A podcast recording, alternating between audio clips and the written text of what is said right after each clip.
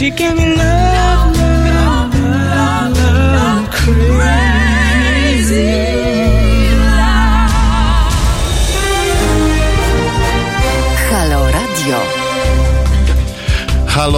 Radio, halo.radio, teraz małpa halo.radio, gdyby ktoś z Was chciał do nas napisać. Tu Tomasz Piątek i będziemy rozmawiać z Krystyną Kurcza-Predlich, autorką znakomitych książek Pandrioszka, Głową w mur Kremla i Wowa Wołodia Władimir, Tajemnice Rosji Putina, ale to za chwileczkę, bo najpierw parę dźwięków.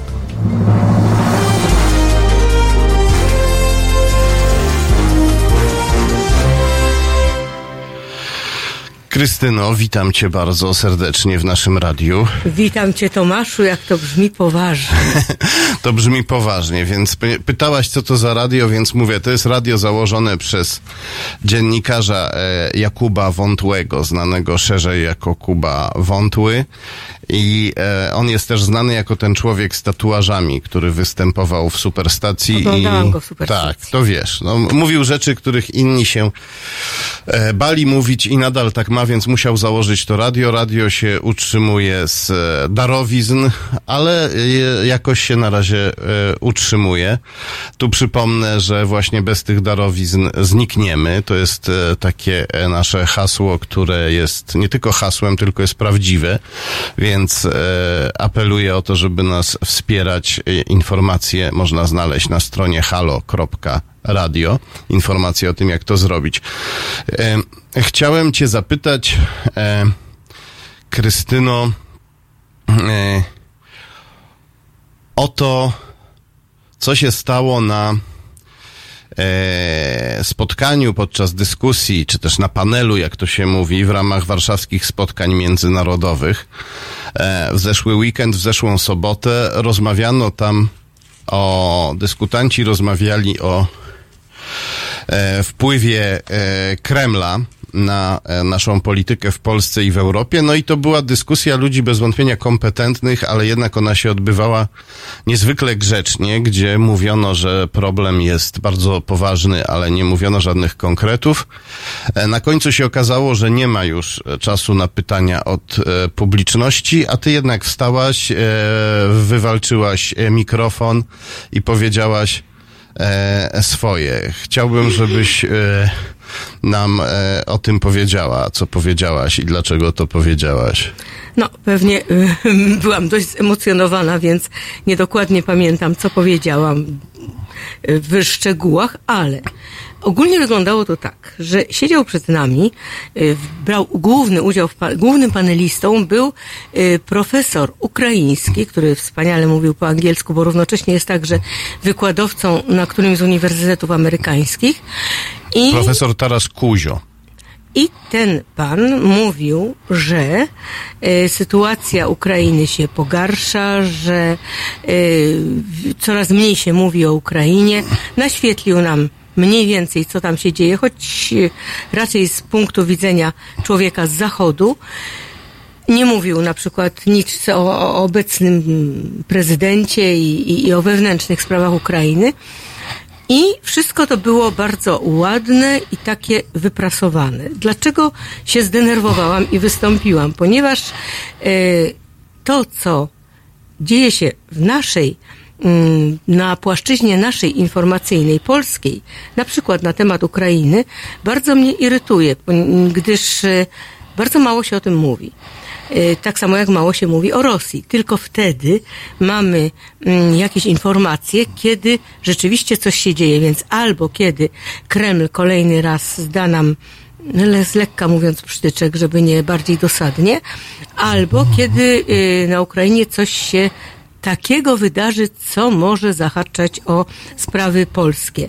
Ale zupełnie się, y, zupełnie cała sfera informacyjna się z tego właściwie wyłączyła i bardzo mnie irytuje to nie od dziś, tylko jeszcze od kiedy mm, byłam współpracownicą, korespondentką telewizji Polsat mm, w Moskwie, a były to lata 90., druga połowa lat 90., że ilekroć dziennikarz chce powiedzieć coś więcej na temat kraju, w którym jest, to y, słyszy, że przecież to nikogo nie interesuje, to jest zagranica. I tak to się y, toczy, po czym ten Bo jest taka wiara jakaś, że Polacy są specjalnym gatunkiem człowieka, jedynym ważnym. A jak ktoś już nie jest Polakiem, tylko ma inny paszport w kieszeni, to jego sprawy w ogóle są nie, nieistotne. Nie, Jest także przekonanie naszych wspaniałych właścicieli kapitalistów, że wszystko, że nic, co nie przynosi natychmiastowego, e, na, natychmiastowego oddźwięku finansowego, a więc na przykład program o zagranicy, którym nie może, którego nie można przerwać reklamami, nie wiem o co to chodzi, nie interesuje Polaków. Y, Polacy, y, równocześnie nasi y, właściciele uważają, że, to znaczy właściciele mediów uważają Polaków za idiotów, dlatego że potem ilekroć tobie czy mnie zdarza się być na spotkaniach z czytelnikami, to słyszymy masę y, pytań dotyczących, no ja na przykład Rosji. I no i mówię o tym, co się tam dzieje i, i różne sprawy naświetlam i wtedy słyszę, no dlaczego nic się o tym u nas nie mówi? Ja mam takie samo doświadczenie i ja powiem e, więcej. Ja jestem jeszcze e, e, niezwykle pozytywnie zaskoczony poziomem refleksji i rozumienia informacji, jaki wykazują ludzie w miastach większych, mniejszych, gdzie jeżdżę, czy to jest Zamość, Rzeszów, czy Mińsk Mazowiecki. I trudno jest tego rodzaju pogłębioną rozmowę odbyć na przykład z, nieraz z warszawskim publicystą, bo on już wszystko wie, on już nie potrzebuje myśleć. Oczywiście to nie dotyczy wszystkich publicystów, ale takich egzemplarzy jest sporo niestety. I co dla mnie jest e, najgorsze, że e, nasi mm, przedstawiciele medialni, tak to powiem, trudno wszystkich nazwać kolegami, są na tyle leniwi, że jeżeli dostają jakąś informację, na przykład dotyczącą Rosji, trudno mi w tej chwili przykład podać, ale na ogół tak się dzieje, to ta informacja jest powieleniem bardzo często informacji kremlowskiej. I nie chce No im tak. się, i nie chce im się mm, sprawdzić, czy podać, y, sprawdzić drugiej strony tej informacji, choćby kliknąć po prostu w jakąkolwiek mm, informację przeciwną. I A przecież sposób- podobno jesteśmy krajem niezwykle e, antyrosyjskim, czy też antykremlowskim. Podobno jesteśmy rusofobami, to powinniśmy każdą informację z Kremla sprawdzać. No, ale jej nie sprawdzamy. To raz. To mnie bardzo irytuje, tak, tak jak i irytuje mnie przemilczanie tego, o czym ty piszesz, czyli o związkach y, y, naszych polityków z Krem, z przedstawicielami Kremla. Trudno, nie, z przedstawicielami albo rosyjskich służb specjalnych, albo rosyjskich oligarchów. W każdym razie o ścisłych związkach, które istnieją między władzami, szczególnie teraz, a Rosją. I, Między naszymi polskimi władzami. i dlaczego, i co mnie jeszcze irytuje bardzo ostatnio, nie dlatego, Tomku, abym szczególnie była fanką twoją, tylko dlatego, że jestem absolutną fanką, niestety, przepraszam bardzo, bo to zabrzmi zupełnie, no, banalnie, ale faktów i prawdy. Ty podajesz fakty, które udowadniasz y, związków czy naszego byłego ministra obrony, y, czy naszego obecnego premiera z ze stroną rosyjską, ze stroną kremlowską, z oligarchami. Y, Podajesz na przykład y, taki fakt, to znaczy mów, piszesz także o na przykład panu Ryszardzie Czarneckim. Kto u nas łączy nazwisko Czarneckiego z Rosją? Kto sobie zdaje sprawę z tego, jak ten no, były wysoki funkcjonariusz y, Unii Europejskiej y, jest lobbystą interesów kremlowskich? I azerskich. No ale tutaj Azerbejdżan jest przedłużeniem, czy też prowincją Kremla, bo prezydent Azerbejdżanu Alijew już nie ukrywa, że jest e, narzędziem Putina. E, Jego rodzina ma dacze pod Moskwą i tam sobie mieszkają niejako jak w, pos- właściwie jak zakładnicy u Putina. A Ryszard Czarnecki reprezentuje interesy Azerbejdżanu w Parlamencie Europejskim i w Parlamencie Europejskim wszyscy o tym wiedzą, a w, w Polsce nikt o tym nie wie. W Polsce Czarnecki gra pociesznego idiotę, a my jesteśmy na tyle idiotami niestety sami, że wierzymy w tę grę, lubimy się śmiać z jego głup, głupawego wyglądu i głupawej gadki, nie wiedząc, że to jest bardzo sprytny człowiek, który załatwia interesy dla bardzo potężnych ludzi. No, to jest człowiek, który y, jest y, orędownikiem byłego y, paskudnego prezydenta ukraińskiego Janukowycza. To jest człowiek, który y, miał, który wprowadził na przykład na Krym ludzi związanych, z, to znaczy podstępnie, że tak powiem, z Platformą Obywatelską i ich tam ośmieszył, ale no nie o to chodzi. Chodzi o to, że jego, co jest dość zabawne, że y, pracownica bardzo mm, atrakcyjna y, pana Czarneckiego, jego sekretarka właściwie y, brukselska, pani Nadia, o, o, pseudonimie Nadjeżda Stas, nazywająca się jednak inaczej, to jest osoba zdecydowanie związana z siłami bardzo reakcyjnymi, y, kremlo, y, przepraszam, y, ukraińskimi. To Reakcyjnymi, czyli Janukowyczowskimi. Janukowyczowskimi. Pro, proputinowskimi. tak, ona się nazywa Nadia, Nadia Borodoj. A, na Nadia przykład- Borodoj, przepraszam, Właśnie. powtórzę, żebyśmy zapamiętali, sekretarka e, Ryszarda Czarneckiego w Parlamencie Europejskim. To e, dla mnie również jest nowość, nie wiedziałem o tym, bardzo Ci dziękuję za te informacje i za chwilę do tej dyskusji, która się robi coraz bardziej interesująca, e, e, wrócimy. E, ja jeszcze Cię poproszę, żebyś się zastanowiła, czy byś nie chciała napisać e, o tym artykułu dla mojego portalu Arbinfo portal Arbinfo, dostępny na stronie arbinfo.pl. E, tam publikuję artykuły, których gdzie indziej, e, których inne redakcje boją się opublikować. Wrócimy do tego za chwilę, a teraz e, Nirvana, czyli tak, odrobina e, czegoś, co dobrze znamy, zanim przejdziemy do rzeczy, e, które znamy mniej.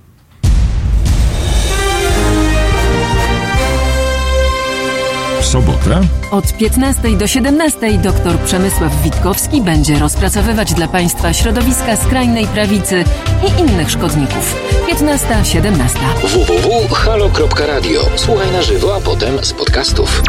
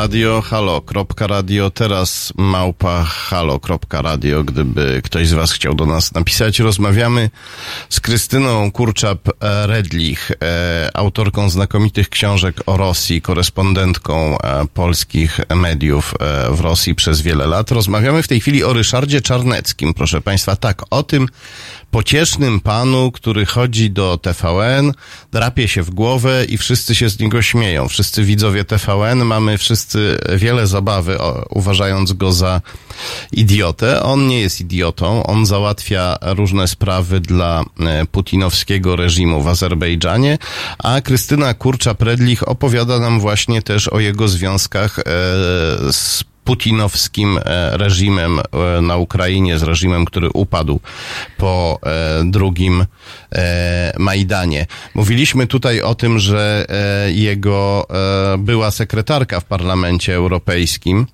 e, sekretarka pana Czarneckiego to Ukrainka związana mm, z e, tym reżimem, e, e, czy też z kręgami mu przychylnymi, z kręgami prokremlowskimi na Ukrainie, a mm, Teraz w przerwie, kiedy rozmawialiśmy, pojawiło się jeszcze jedno nazwisko, jedna sprawa. Wspomniałaś o panu Niedźwieckim. Tak, y, który razem z, y, z Czarneckim współpracuje z tak zwaną opozycyjną partią mm, ukraińską, która jest y, po prostu przemianowaną partią regionów Janukowicza. Czyli to jest cały czas ta sama prokremlowska piąta za- kolumna, która próbuje Ukrainę przeciągnąć znowu pod władzę Moskwy. Tak jest i oni występują w mediach ukraińskich, można powiedzieć w cudzysłowie, na Ukrainie, które są mediami rosyjskimi, cały czas na przykład e, traktując e, ruch e, wyzwoleńczy, że tak powiem, e, Ukraińców jako, e, jako ruch faszystowski, jako ruch skrajnie prawicowy, no jako ruch wrogi, e, wrogi wolności, wrogi liberalizmowi. To jest niesamowite, że ta dezinformacja na temat Ukrainy i w Polsce, i w Europie, i w Europie jest tak chętnie przyjmowana. Sprzedaje się nam ciągle opowieść, że Ukraina to jest kraj, w którym faszyści mają się dobrze, e, są popierani faszyści, banderowcy. E, e, Taras Kuzio o tym mówił, profesor Taras Kuzio, o którym wspominaliśmy w pierwszej części rozmowy, mówił, że to jest bardzo dziwne, że w tym faszystowskim, ultranacjonalistycznym e, kraju premierem jest Żyd i prezydentem jest Żyd. No właśnie. I że zostali wybrani ogromną większością głosów z pełną świadomością obywateli o ich pochodzeniu. Tak, I tak. że to ak- akurat Ukraińcom nie przeszkadza. A w ogóle to mm, mnie się wy- wydaje, że my mamy bardzo skrzywione pojęcia o Ukraińcach. Po pierwsze, mamy ich tutaj milion i traktujemy ich na ogół per nogam bardzo. Znaczy jakby nie istnieli. To jest ktoś, kto przyjdzie posprzątać, kto poda e, obiad w e, restauracji, ale tak się patrzy na nich jak na powietrze. I mimo, że y, często są to ludzie z wyższym wykształceniem, zmuszeni fatalną sytuacją ekonomiczną, y, która także jest spowodowana wojną wydaną im przez Kreml przecież, więc y, zmuszeni do wyjazdu, ci ludzie, bardzo często nauczyciele, y, bardzo często ludzie rzeczywiście o wyższym wykształceniu, o dużej kulturze, którzy tu są zmuszeni do prac fizycznych, przez nas, wspaniałych Polaków, y, są traktowani bardzo źle. Na ogół, znaczy na ogół. Słyszymy często o takich No, ja tu przypadkach. wspomniałem o takim, e, takiej obojętności powszechnej, no ale są przypadki ekstremalne i one niestety nie są rzadkie, kiedy słyszymy o tym, że kogoś Zabito. zabito, tak, tak, albo zostawiono, żeby umarł, na przykład jak pracownik Tak, e, tak. się za, zapracował na śmierć albo miał wypadek. To są, to są rzeczy potworne. E, i w, w, ale wróćmy do tych, którzy właśnie e, e, rozsiewają nienawiść do Ukrainy. E, wróćmy do e, Ryszarda Czarneckiego. Ja tutaj mówię o nienawiści do Ukrainy nie przypadkiem, bo w książce e, Morawiecki i jego tajemnice opisuje też jego związki z ludźmi e, sponsorowanymi przez obecnego premiera Mateusza Morawieckiego, którzy e, rozsiewali niechęć i nieufność do Ukrainy, niechęć i nieufność, które stały się później pożywką dla nienawiści. Co e, Czarnecki z Niedźwieckim robili e, na Ukrainie i co w ogóle Czarnecki robił w sprawie Ukrainy? Mm, Czarnecki y, występuje tam w. y, Nie przytoczę w tej chwili dokładnej nazwy y, tej partii, tej organizacji y, z Parlamentu Europejskiego, która obserwowała wybory regionalne w 2016 roku, ale oni y, popierali zdecydowanie sfałszowane wybory na sfałszowane wybory mm, tam na miejscu, to znaczy nie ujawniali tych fałszerstw, które doprowadziły do, doprowadziły do wyboru tych ludzi, których oni byli orędownikami. Tam we wschodniej pana Ukrainie. Wikula. E, We wschodniej Ukrainie, tak? Tak, tak, gdzie, tak, tak, tak. Gdzie, gdzie ich ulubieńcy proputinowscy startowali. Mm, To jest, nie wiem, czy słyszałeś takie nazwisko, Aleksandr Wikul i Oleg Wołoszyn.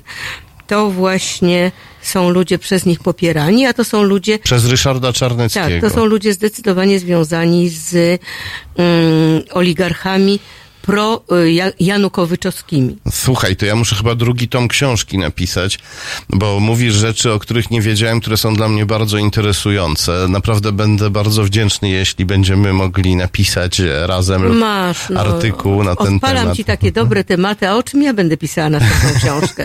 Nie, nie, napisz, napiszmy razem artykuł, a potem może z tego będzie jakaś książka. E, Z tym, że y, to, to, o czym ja mówię, to jest, są wiadomości z przed dwóch lat. Nie wiem, jak to wygląda teraz. Trzeba by było to specjalnie prześledzić, a ja się zajmuję panem Putinem raczej niż panem Czarneckim. No tak, ty e, łapiesz e, e, byka za rogi, czy mamuta syberyjskiego za kły. E, A to jest też bardzo ciekawe, bo ty napisałaś ogromną i fascynującą książkę o e, Putinie i o Rosji, i o Rosji Putina. E, książkę e, Wowa Wołodia Władimir. Tajemnice Rosji Putin. Tajemnice Rosji Putina.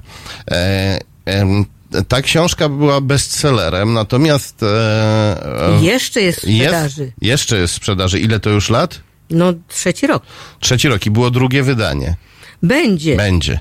Będzie No drugie. drugie, że tak powiem, po pierwsze skrócone, nie zmuszę już czytelników do czytania, y, do przeglądania choćby 700 stron. A to ja jednak No. zachęcam, żeby biegać na razie, póki jest jeszcze na rynku za, za tym e, grubszym e, wową, No, tam jest bardzo dużo o terroryzmie czeczeńskim, skąd on się bierze, y, kto go, y, kto go, że, u- wy, kto go tam, w- jak to się wyleleił, chciałam powiedzieć, to znaczy, kto rzeczywiście stał u kolebki tego, te, tego terroryzmu i tam staram się dowieść tak starannie jak i ty dowodzisz swoich faktów, że na początku był Władimir Władimirowicz Putin. I, cała, mm, całą pracę przy pisaniu, nie całą, ale ogromną pracę przy pisaniu tamtej książki poświęciłam na właśnie wyśledzenie y, dróg terroryzmu czeczeńskiego, terroryzmu w ogóle w Rosji. Jest on, e, ponieważ on się naprawdę pojawił e, w tak w zmasowanej formie, pojawił się wtedy, kiedy Władimir Putin został szefem e, FSB, dawnego KGB, na Łubiance, czyli w 1997 roku.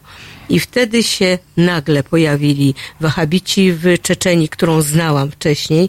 W 1997 roku tam byłam i śladu wahabitów tam nie widziałam. To znaczy takiego śladu, który byłby e, ważny, który byłby zauważalny nie tylko przez obcych, ale przez ludzi tam na Ale czekaj, mówisz, miejscu. w 97 roku Putin, Zostaje szefem KGB. Znaczy nie ma Fu, już KGB, przepraszam, FSB na Łubiance. ale w jaki sposób? Bo on, e, jak to wyglądało? To to jest bardzo ciekawe. No to jest e, ogólna, e, ogólnie wiadome po prostu. E, Pewnego dnia dowiedzieliśmy się, że był to chyba lipiec 97 roku, że Władimir Władimirowicz Putin jest szefem KGB i opisuje... FSB. Y, Boże, FSB. No prawda, no ja wiem, że instytucja się mało zmieniła. Tak. Ale- ale- Podzieliła się, bo e, e, na, na wywiad On sobie na to- zagraniczny i na służbę bezpieczeństwa niby to krajową, ale też nie, y, nieraz zagraniczną. Federalna, tak.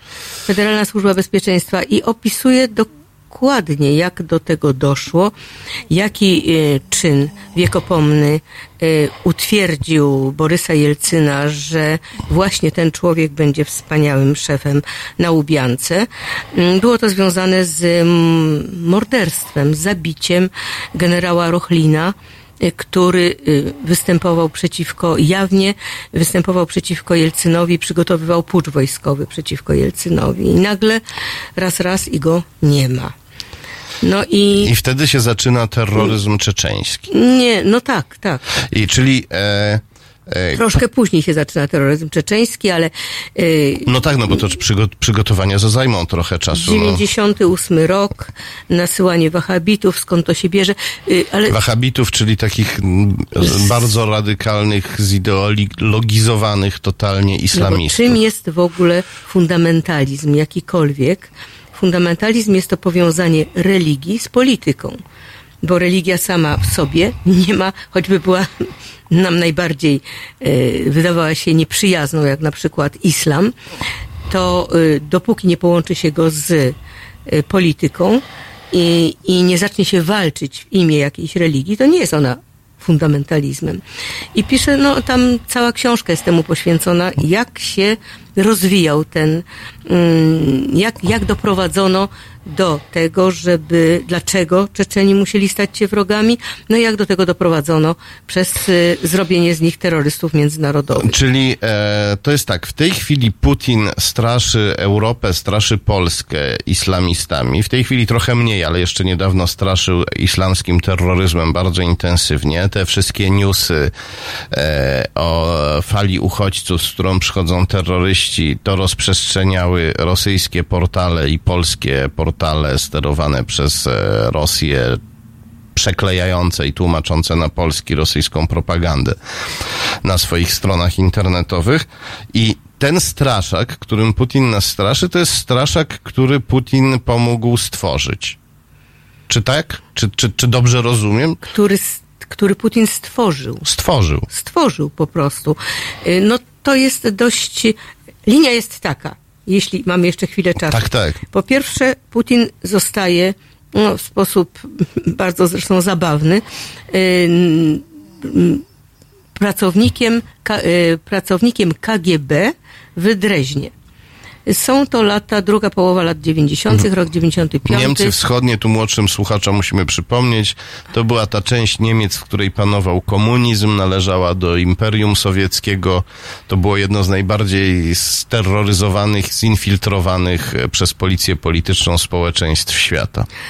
Putin tam pracuje, nie jest żadnym szpiegiem przede wszystkim. Nie tak należy go oceniać. Jest pracownikiem KGB, jest pracownikiem e, służb specjalnych Imperium Radzieckiego, które współpracuje bardzo ściśle z służbami specjalnymi NRD, czyli właśnie demokratycznej, e, czyli socjalistycznej, Czyli komunistycznej, czyli sowieckich Niemiec, tak Niemiec- mówiąc w uproszczeniu. No z tym komunizmem to ja tak.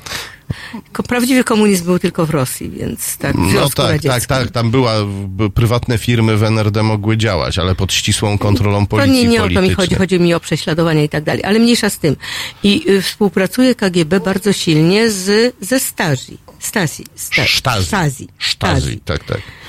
Y, No i Czyli policją polityczną Niemiec policją wschodnich. polityczną i razem tam łowią, coś tam usiłują kogoś y, łowić. Oczywiście Sztazi się to bardziej udaje niż KGB, które było dość, przynajmniej w Dreźnie, dość mm, słabo reprezentowane.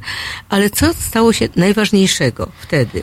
W 89 roku, kiedy już rusza cały, e, powiedzmy, demokratyczny ruch, kiedy już zbliża się e, zburzenie muru berlińskiego, e, Putin dokonuje naprawdę nie, rewelacyjnej sprawy dla, je, dla niego i dla jego życiorysu. Mianowicie w ostatniej chwili, tuż przed przejęciem budynku e, Stasi, e, bu, przepraszam, budynku KGB, on ratuje całe archiwum KGB y, tam y, umieszczone. Czy to, jest znaczy prawda, wynosi. że on wyszedł przed budynek z pistoletem i powstrzymywał tłum Ojej, protestujących nie, to Niemców? bo tak, śmieszne takie takie. historie opowiadają Rosjanie o Ale oczywiście coraz wodzu. bardziej, ja też o tym dokładnie piszę, jak, jak to było naprawdę i jak to się rozrastało w wielką, y, w wielką bohaterską, wielkie bohaterskie działania Putina. Ale mniejsza z tym, to co naprawdę zrobił, o czym się nie mówi, to jest uratowanie archiwum KGB. I co może być w archiwum KGB w NRD? Nazwiska wszystkich agentów, jacy pracowali mm, dla KGB z Niemiec, z okolic, znaczy z okolic w ogóle. Z Niemiec które tam- zachodnich przede z wszystkim. Niemiec zachodnich, z Niemiec wschodnich, a także ci, którzy byli w ogóle powiązani ze służbami specjalnymi tych krajów, ze Stasi czy ze z KGB. Tam mogły być nazwiska z całego świata. Tak, ale jeśli to były nazwiska z Niemiec, to na pewno było tam też e, trochę nazwisk e, tureckich i arabskich. I y, można się, można przypuszczać, że y, potem w sprawach na przykład przeprowadzania rurociągów, tak, a nie inaczej, w innych sprawach bardzo ważnych dla Rosji, y, te nazwiska, które tam się znalazły, na pewno panu No, Putinowi pomogły. Oczywiście, jak wiemy, w, dla Gazpromu pracuje paru Niemców, nie tylko Gerhard Schröder, były e, kanclerz, ale też e, paru Niemców e, z NRD, z Niemiec Wschodnich, bardzo tajemniczych. Za chwilę do Putina e, wrócimy, ale teraz już musimy dać e, wam odrobinę e, wytchnienia po to, żeby te informacje e, przetrawić. Nie po to, żebyśmy się przyzwyczajali do tej sytuacji, w której żyjemy, tylko po to, żebyśmy się wzmocnili i z nią walczyli. Więc chwila wzmacniającego relaksu, czyli niezwykle optymistyczna piosenka o e, szczęśliwych ludziach e, zespołu e, R.E.M. i to, co mówię, to oczywiście też jest ironia.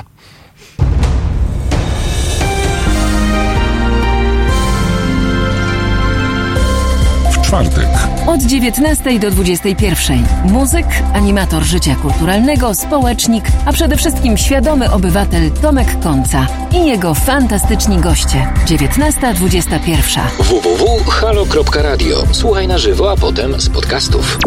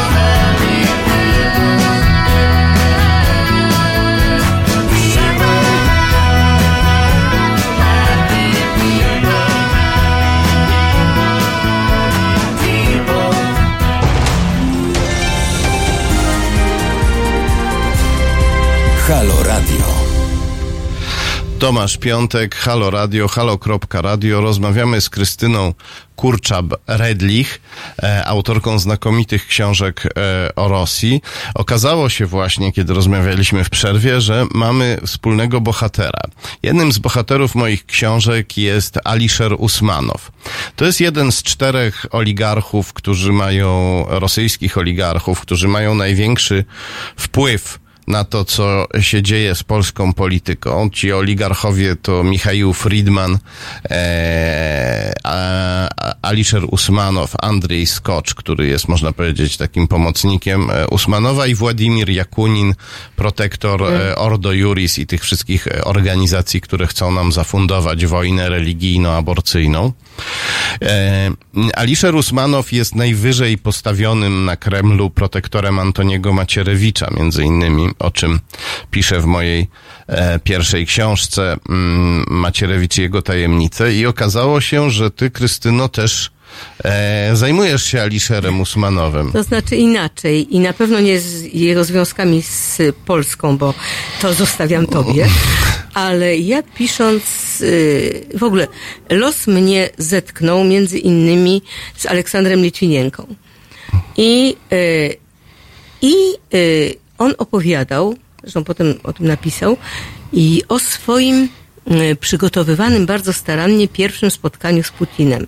Do tego spotkania namówił jego jako pracownika y, dawnego KG KGB, a potem FSB, namówił go Bieryzowski, twierdząc, że Putin to w ogóle fantastyczny facet i że właśnie on teraz objął szefostwo y, FSB na Łubiance i że koniecznie trzeba się z nim spotkać. Bieryzowski był i naiwny, i narwany.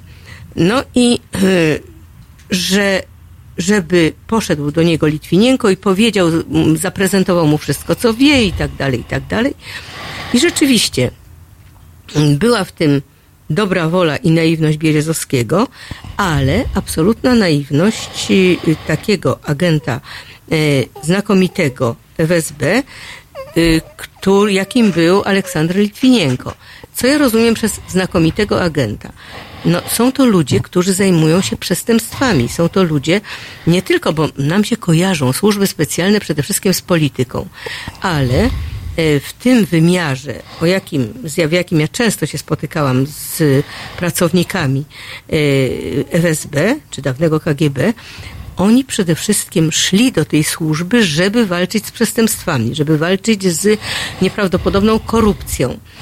I Także nasz naiwny Litwinienko, który był tak zwanym operem, czyli operacyjnym oficerem, oficerem śledczym, y, tenże Litwinienko wpadł razem ze swoimi kolegami i rozpracował ślady, tropy y, handlu narkotyków, narkotykami w tamtych czasach, są to lata 90. y, w Rosji.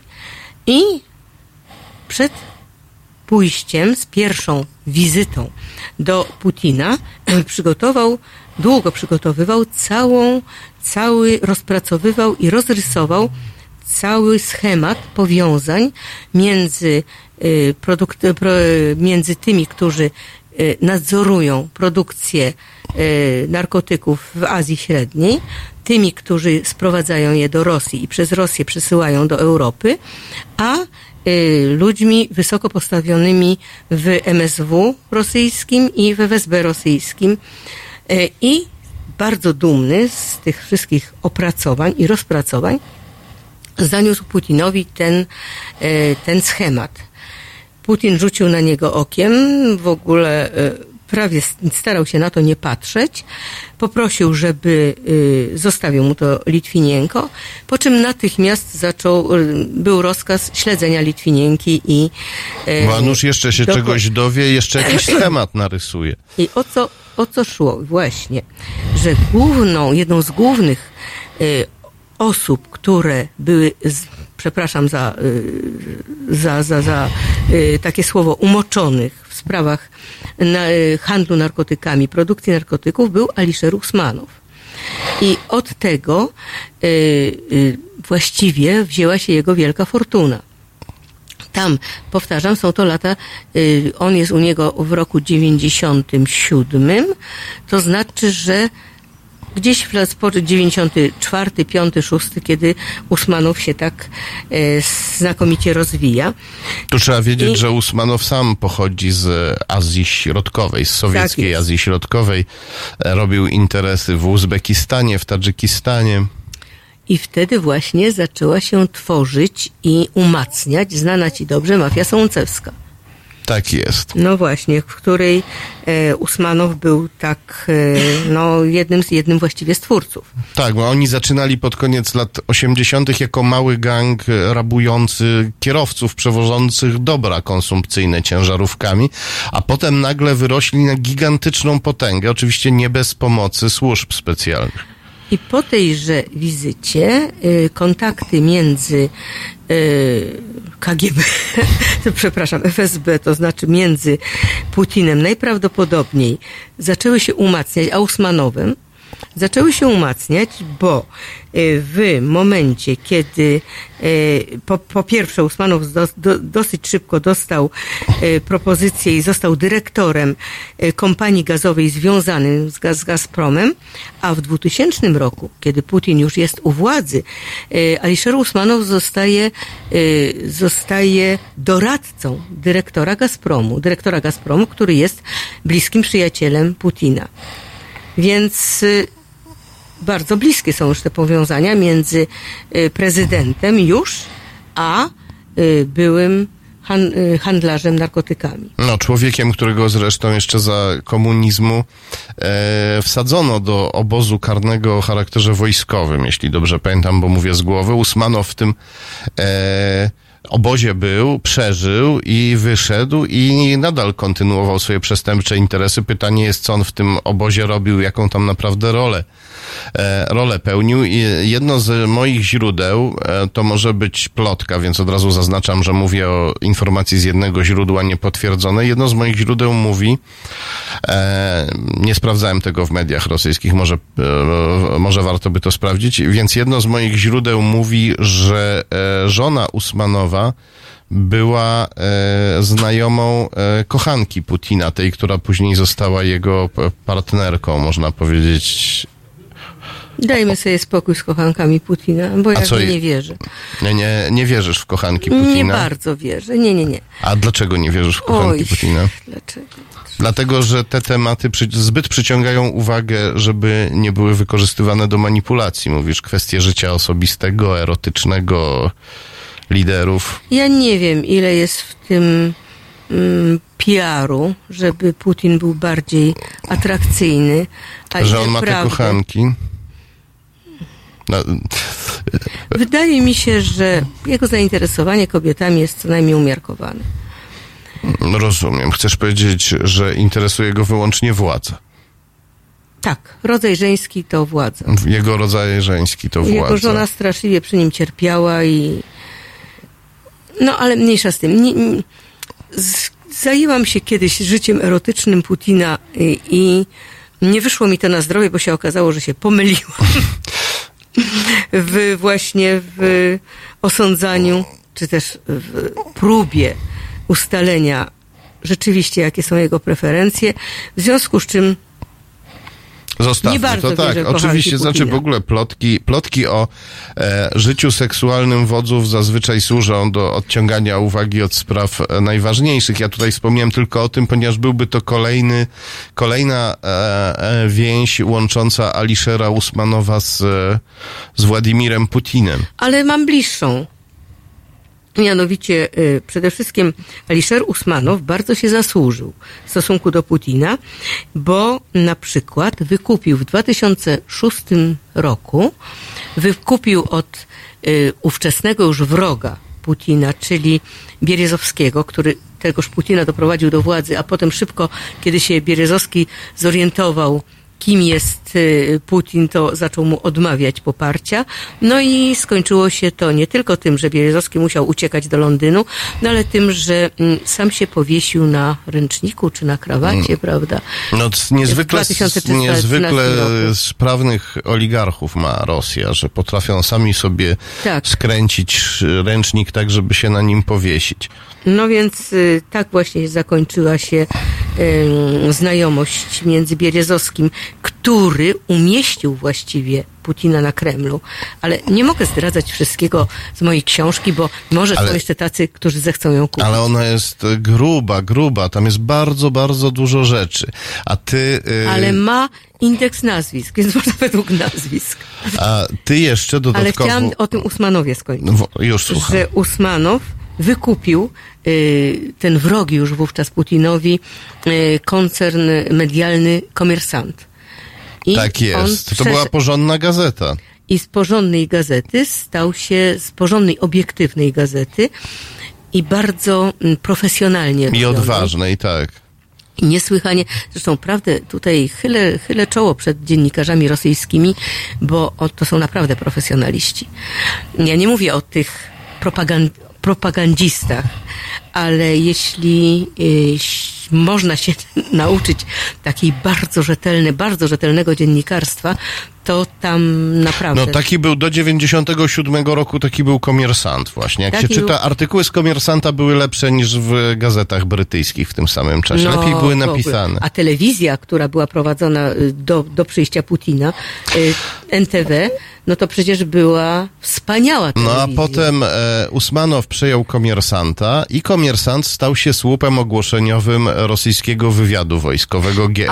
Ale za to dostał od Putina dużo orderów. Pan Usmanow, a jeszcze Za usmirienie niezależnego, za poskromienie niezależnego dziennikarstwa. tak, a y, no tym się najbardziej, y, tym najbardziej się odznaczył, a tak y, co może nas zainteresować, on był pierwszym, on właściwie był największym właścicielem Ubera. On pierwszy wykupił Ubera i on roz, rozpropagował Ubera. On też miał 10% akcji Facebooka. Gdzieś, był jednym z ważniejszych współwłaścicieli Facebooka, kiedy Facebook się rozwijał.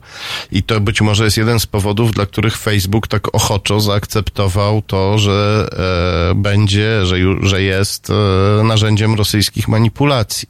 E, Co się odbija, zdaje się, na, mm, na tobie, nie? Tak jest, tak. E, Ja, proszę Państwa, właśnie e, e, włączyłem w moim telefonie tryb samolotowy, ponieważ za chwilę e, przy, przyjdzie do studia Przemek e, e, Wiszniewski, e, dziennikarz obywatelski, z którym robimy czasem e, transmisję na Facebooku i Facebook e, zrobił coś takiego, że kiedy Przemek znajduje się ze mną w jednym pokoju, to Facebook mu wyłącza możliwość dokonywania transmisji, żeby, Naprawdę? żeby przypadkiem nie zrobił transmisji ze mną. Oczywiście Facebook czerpie dane A mówią, że to są twoje urojenia. Już słyszałam na tak zwanym mieście, że, że, że ty permanentnie wyłączasz telefon, bo właśnie się obawiasz czegoś. Aha, i ludzie się temu dziwią. Natomiast w momencie. Nie no, ja się nie dziwię. Ale e, natomiast na przykład w momencie, w którym e, powiedzmy ja szukam e, w internecie, jaki jest repertuar kin i dostaję SMS od mojego banku Millennium, że mają dla mnie w ofercie 10 biletów do kina w 10 minut później, to się ludzie nie dziwią. To, że są szpiegowani przez firmy komercyjne, to im nie przeszkadza. Natomiast i wiedzą o tym, akceptują, to uważają, że to jest normalne. Wolny rynek, panie, mówią sobie.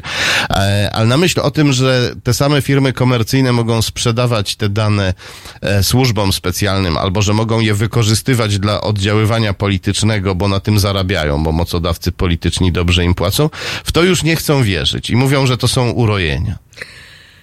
Tak.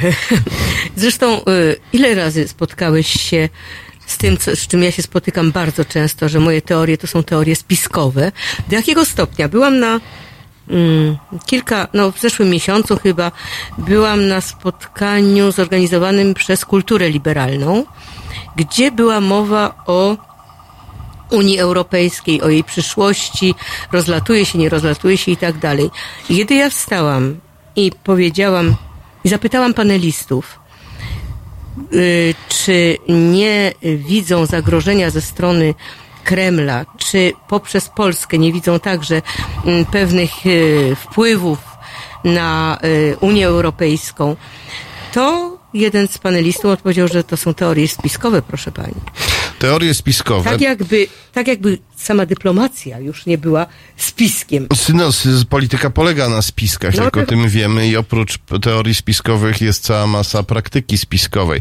Problem w tym, że przez ostatnie 30 lat my byliśmy bardzo ostro trenowani, żeby odstraszano nas od wszelkiej analizy powiązań, e, szczególnie analizy powiązań e, dotyczących możliwych rosyjskich wpływów w Polsce, ponieważ praktykowali to e, ludzie związani z Rosją, ale udający wrogów Rosji, którzy się kreowali na szaleńców, na paranoików, jak Antoni Macierewicz na przykład. I, i nas po prostu w ten sposób nauczono, że każdy, kto się tym zajmuje, to jest właśnie taki jak Macierewicz i nauczono nas, że Macierewicz jest szaleńcem. No ale jedno i drugie jest nieprawdą. E, Będziemy jeszcze do tych tematów Przepraszam, że ci wracać. przerwę, ale y, w 2014 roku po aneksji, po agresji y, rosyjskiej na Krym, pewna bardzo miła dziennikarka, dość znana, przeprowadzała ze mną wywiad i mówi mi wprost, co jest zresztą napisane, że myśmy wszyscy cię mieli za antyputinowską fanatyczkę. Więc od 2002 roku, kiedy ja w artykule pierwszym o Putinie swoim pod tytułem Demokracja drugiej świeżości napisałam z, po rozmowach z ludźmi z FSB, że, którzy twierdzili, Putin odkręci ten film, my was znowu będziemy mieć swoich, to znaczy pod sobą oni mówili. Putin odkręci ten film, wszyscy uważali, że to jest, mo, że to są moje urojenia. Urojenia, tak teoria dalej, i tak spiskowa i tak Teoria dalej. spiskowa. No więc y, na tym się właśnie kończy. A y, tylko zabawną rzecz ci powiem, bo ty piszesz także o, y, oli, o oligarsze Friedmanie, prawda? Tak, Michał Friedman. No, a Michał Friedman jest y, tym oligarchą, który finansuje y, bardzo ambitne i bardzo sensowne zresztą ym, poczynania drugiej, znaczy y, jednej z córek Putina, Maszy, Marii, która jest lekarzem. I ona otwarła y, dwa lata temu y, instytut, w którym tam, w którym poprzez badanie DNA i tak dalej po, pomaga dzieciom, ale to jest finansowane przez właśnie Friedmana. O, Michał Friedman jest właśnie tym oligarchą z ludzką twarzą. On bardzo dużo na zachodzie tam nie wiedziałem. finansuje publicystykę mądrą, tworzy teorie na temat współczesności. No sam ich nie tworzy, e, ale e, opłaca profesorów, którzy, którzy tworzą mądre teorie na temat współczesności, robią na ten temat seminaria i to jest bardzo ciekawe, że akurat ten oligarcha z ludzką twarzą, czy z ludzką maską, e, jest na wiele sposobów powiązany z, z tym przedstawicielem e, PiS, z tym przedstawicielem tak zwanej dobrej zmiany, który też udaje najbardziej zachodniego i europejskiego, mianowicie z Mateuszem Morawieckim. E, o czym mogą się Państwo przekonać, czytając książkę Morawiecki i jego A ja tajemnice. tutaj wtrącę, że każdy, kto chce mieć pojęcie o tym naprawdę, w jakim kraju żyjemy i co nas czeka, musi przeczytać tę książkę. Pomijając to, że musi przeczytać moją książkę, ale moja jest gruba, więc daruję to Państwu. Ale, ale książka, y, książka y, Twoja jest y, zupełnie do pokonania, jeśli chodzi o objętość, a mm, nie do oswojenia, jeśli idzie o jej zawartość. Bo ja sama, która mam, nie mam wątpliwości co do fatalnych powiązań, no, to się rzucało w oczy już y, z Macierewiczem, co, co wyrabia z naszą armią i kiedy odwoływał naj, najlepszych generałów naszych, polskich z NATO, ale to mniejsza z tym. Ale y, tę książkę po prostu musi się przeczytać. To znaczy mm, Morawiecki i jego tajemnice to jest lektura obowiązkowa dla tych, którzy naprawdę chcą mieć pojęcie o Polsce dzisiejszej. Dziękuję ogromnie za te słowa i za całą rozmowę i mam nadzieję, że jeszcze będziemy się tutaj spotykać. E, teraz e, odrobina e, muzyki niezwykle optymistycznej, czyli kult i Polska. Znowu klasyka i znowu wracamy do tego bólu, od którego myśleliśmy, że się uwolniliśmy w 89 roku, a jednak się chyba nie uwolniliśmy.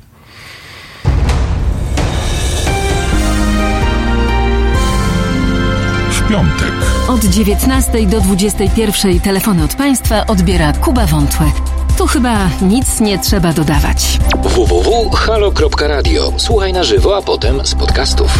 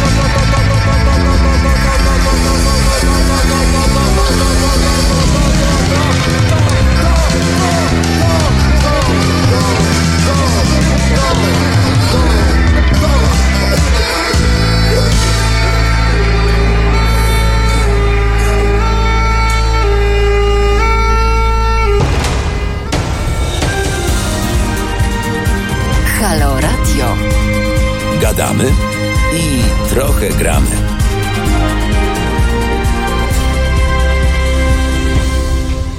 Tomasz Piątek, Halo Radio, czyli halo.radio, czyli e, teraz małpa halo.radio, gdyby ktoś chciał do nas napisać. E, Z wielką radością i dumą przedstawiam naszych e, gości. W naszym studiu Agnieszka Holland i Agnieszka Holland i znakomity dziennikarz obywatelski Przemysław Wiszniewski. Co do Agnieszki Holland, to e, trudno jest tutaj znaleźć odpowiednie e, słowa, bo e, Dobry wieczór Państwu. Dobry wieczór Państwu. To, to można powiedzieć e, znakomita reżyserka obywatelska, prawda? Tak, tak, tak. bardzo, e, e, bardzo dziękuję. No i poza tym też e, osoba, która za pomocą obrazu i czasu e, rzeźbi rzeczy e, niezwykłe, bo mm, filmy, które, które pani robi są przykładem na to, że można połączyć e, etykę z estetyką, że zrobić coś, co jest dobre, a równocześnie piękne, albo na odwrót, piękne i równocześnie dobre. E, chciałem zapytać panią o e, film najnowszy, Obywatel Jones. W ilu krajach ten film miał premierę? E, Premiery takiej e, tak zwanej komercyjnej e, miał, tę premierę ma dopiero w dwóch krajach, to znaczy w Polsce i w Ukrainie od paru dni. Natomiast pokazany był na festiwalach w wielu krajach, nawet trudno mi zliczyć, bo nie wszędzie byłam, nie o wszystkich wiem. A do kin będzie wchodził stopniowo w różnych krajach gdzieś od stycznia, czy raczej lutego może przyszłego roku. Także to tak trwać będzie jego życie e, planetarne. Czyli można powiedzieć, że e, możemy, mogę zapytać w tej chwili o przyjęcie filmu w Polsce i w Ukrainie, tak? Tak, można też mniej więcej, ponieważ e, pokazywałam film na jakichś festiwalach w Stanach, w Londynie pokazywałam, pokazywałam w Korei Południowej, w Izraelu, w Szwajcarii, we Francji, więc tak troszkę mogę Oczywiście nie jest całkiem miarodajne, znaczy nie wiem, czy ile ludzi pójdzie do kina, bo to nie jest też łatwy film taki. E, Natomiast mogę powiedzieć, jak jest przyjmowany i co ludzie wiedzą o tym, o czym on opowiada w poszczególnych krajach, jak na to reagują. E, I generalnie mogę powiedzieć jedną rzecz, która się sprawdza wszędzie, nawet w Korei, gdzie była bardzo młoda widownia na festiwalu w Busan i, i która nie miała zielonego pojęcia, nawet większość z nich nie wiedziała, że Hitler istniał, a co dopiero Stalin. No myślę, wszystko. że oni bardziej zbrodnie e, japońskie z II wojny tak, pamiętają. Rzeczywiście. Więc oni to sobie tłumaczą jakby, to znaczy oni mają jednak doświadczenie opresji i to doświadczenie e, e, opresji też przez taką sąsiedztwo Korei Północnej jest w jakimś sensie obecne gdzieś w ich DNA, tych młodych ludzi nawet.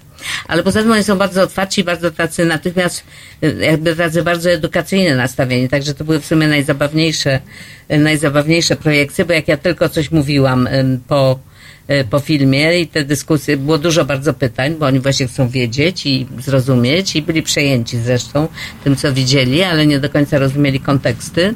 No więc jak chcieli poznać konteksty, ja im coś mówiłam, to oni gremialnie wszyscy wyciągali smartfony i natomiast googlowali te kolejne nazwiska, także Świetne. się poczułam, no, poczułam się jak na jakiejś innej, na science fiction jakimś.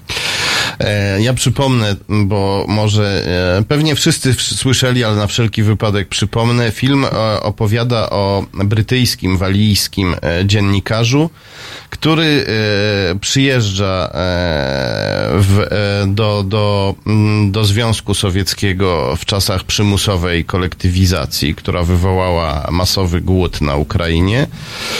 On idzie za tropem, chce się dowiedzieć skąd Stalin bierze pieniądze na swoje gigantyczne reformy i industrializację i, i, i podążając za tym tropem on e, odkrywa masowy e, głód na Ukrainie. To jest historia prawdziwa. Ten dziennikarz właśnie poszedł takim tropem, tak to było.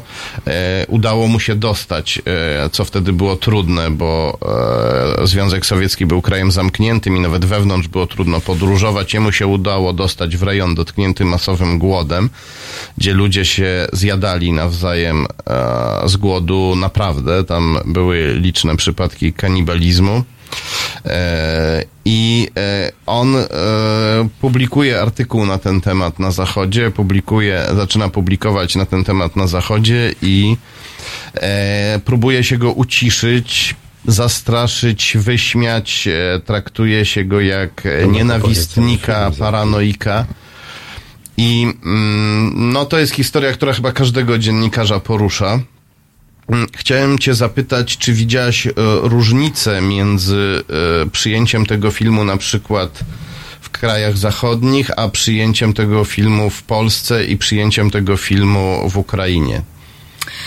Mm, Tak, to znaczy, jeśli chodzi o Ukrainę, no to to jest najbardziej emocjonalne przejęcie, przyjęcie, to znaczy przejęcie się przejęzyczyłam, ale właściwie A to, to przyjęcie, chodziło. które jest tak. się przejęciem, tak. Przejęciem Właśnie, to się. było przejęcie i ym, y, przedtem jeszcze różni Ukraińcy to widzieli, jak ten film był pokazywany na festiwalu w Berlinie i w różnych krajach zawsze się tam znalazło ym, kilku czy kilkunastu Ukraińców i już tam miałam taki przedsmak tego, że, y, że to jest film, który wywołuje, jak gdyby budzi taką głęboką emocję, nawet u tych, którzy być może na co dzień się tak, tym nie przejmują, czy nawet uważają, że być może państwo teraz prze, przesadza z tą taką e, propagandą Hołodomoru jako, jako takiej, mm, takiego fundamentu tożsamości. No ale film fabularny, jeżeli w miarę jest dobry, to ma coś takiego, że trafia do takich pokładów emocji, które gdzieś są świeże. Znaczy one się, one się, one się jakoś, e, jakoś e, objawiają, następuje po prostu taki jakby proces empatii. E, I, i, I jeśli chodzi o Ukraińców, no to z oczywistych powodów to było najsilniejsze.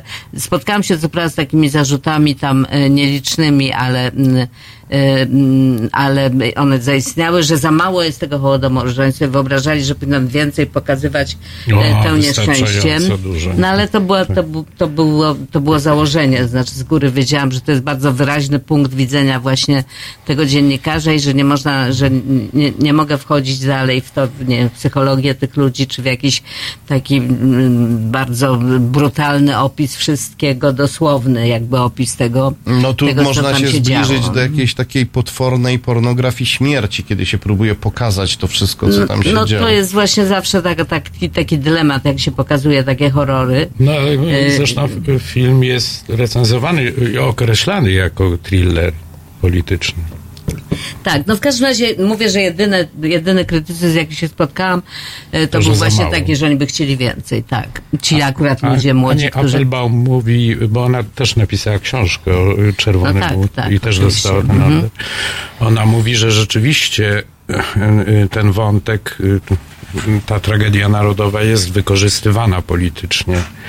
Y, I jak myślisz, czy to... No, to jest No, zrozumiałe, to znaczy w- to, to, to państwo jedno, no. tak, spoiwo tożsamości i takie jednocześnie coś, co musi budować pewną, e, pewną, em, jakby to powiedzieć, opozycję wobec Rosji, prawda? E, która no, nie, nie, nie przyznaje się do, do, ani do rozmiarów tego, co się stało wtedy, ani do odpowiedzialności e, władz za to, co się stało, ani do tego, że e, Ukraińcy byli naj, naj, najliczniejszymi i najbardziej takimi ukierunkowanymi ofiarami e, tego Hołodomoru. Oczywiście są dyskusje między, między historykami, dlatego że Ukraińcy właśnie dlatego też, że budują jakby pewną legendę tego, tego, tego, tego cierpienia, tego, tej genocydy, się przekłaniają do tego, że to było wszystko po to, żeby właśnie zniszczyć Ukrainę i Ukraińców i wszystkie jakieś takie ambicje narodowo-wyzwoleńcze, niezależność chłopów, którzy też byli najbogatsi, najbardziej wolni, najbardziej niezależni, no i bogactwo Ukrainy. To się wszystko to się udało. Znaczy, oczywiście złamano, złamano ten naród, bo ten, ta trauma głodu nie, nigdy nie, nie, nie wypowiedziana do końca i jej skutki. E, Do dzisiaj e, odczuwamy te, te, tego konsekwencje, chociażby w postaci demografii, prawda? Dlatego, że te wioski wyludniane przez głód, szczególnie we wschodniej Ukrainie, no bo zachodnia była w dużym stopniu w na terenie Polski drugiej, e, drugiej Rzeczpospolitej, E, więc te skutki głodu e, spowodowały wyludnienie tych wiosek i tam osadzono migrantów, czyli Rosjan. Więc to, że ta wschodnia Ukraina jest dziś tak y, w dużym stopniu prorosyjska, wywodzi się z tego, że to są potomkowie no, etnicznych Rosjan. Ale e, odbyły się w Warszawie e, w zeszły weekend warszawskie spotkania międzynarodowe. Tam wystąpił profesor Taras Kuzio, Ukrainiec, który mówił, że jest teraz taki fenomen, że również dzieci tych migrantów, czy też dzieci Ukraińców zruszczonych, sowietyzowanych, ich dzieci, wnuki, dzisiaj są patriotami Ukrainy i że w, na wschodzie, w Donbasie przeciwko Rosji walczy masa rosyjskojęzycznych ludzi, bo oni zobaczyli, że e, Ukraina to jest droga na zachód i że to jest e, e, e, droga do tego, żeby ich życie stało się lepsze. Tak, to, to znaczy to jest prawda. No chociażby mm, y, emblematyczna figura y, ukraińskiej opozycji, czyli y, Oleg Sencow jest etnicznym Rosjaninem, a mimo tego jest patriotą ukraińskim. E, Także e, i wielu jest takich rzeczywiście i ja nie znam statystyk oczywiście, ale, e, ale mm, jeżeli się to porównuje, nie wiem, z Łotwą albo Estonią, to na pewno ci mm, etniczni Rosjanie ukraińscy są znacznie bardziej związani z etosem państwa ukraińskiego niż tamtejsi, e, tamtejsi e, Rosjanie mieszkający w tamtych krajach. Zresztą, mm, no ale to jest jakby, nie jestem od tego ekspertką, więc może mm, nie będę się wypowiadać tak zbyt obszernie na ten temat, e, ale tym niemniej niewątpliwie pewne jednak wpływy i możliwość działania Rosji na tamtych terytoriach e, wynika też z tego, że, no, że, że, że mają wspólny język, prawda? Dlatego, że ogromna część tamte, tamtych em, ziem mówi, mówi po rosyjsku. Jest wrażliwa na rosyjską, nie wiem, kulturę i również ogląda rosyjską telewizję, to znaczy musi być poddana tej rosyjskiej propagandzie. No to ma, to wszystko ma jakieś konsekwencje. To nie jest tak, mm, to nie jest tak bezkarne. To, to, to, te, te konsekwencje tego, że, że, że tylu ym, Ukraińców ym, etnicznych ym, po prostu zostało zamordowanych głodem.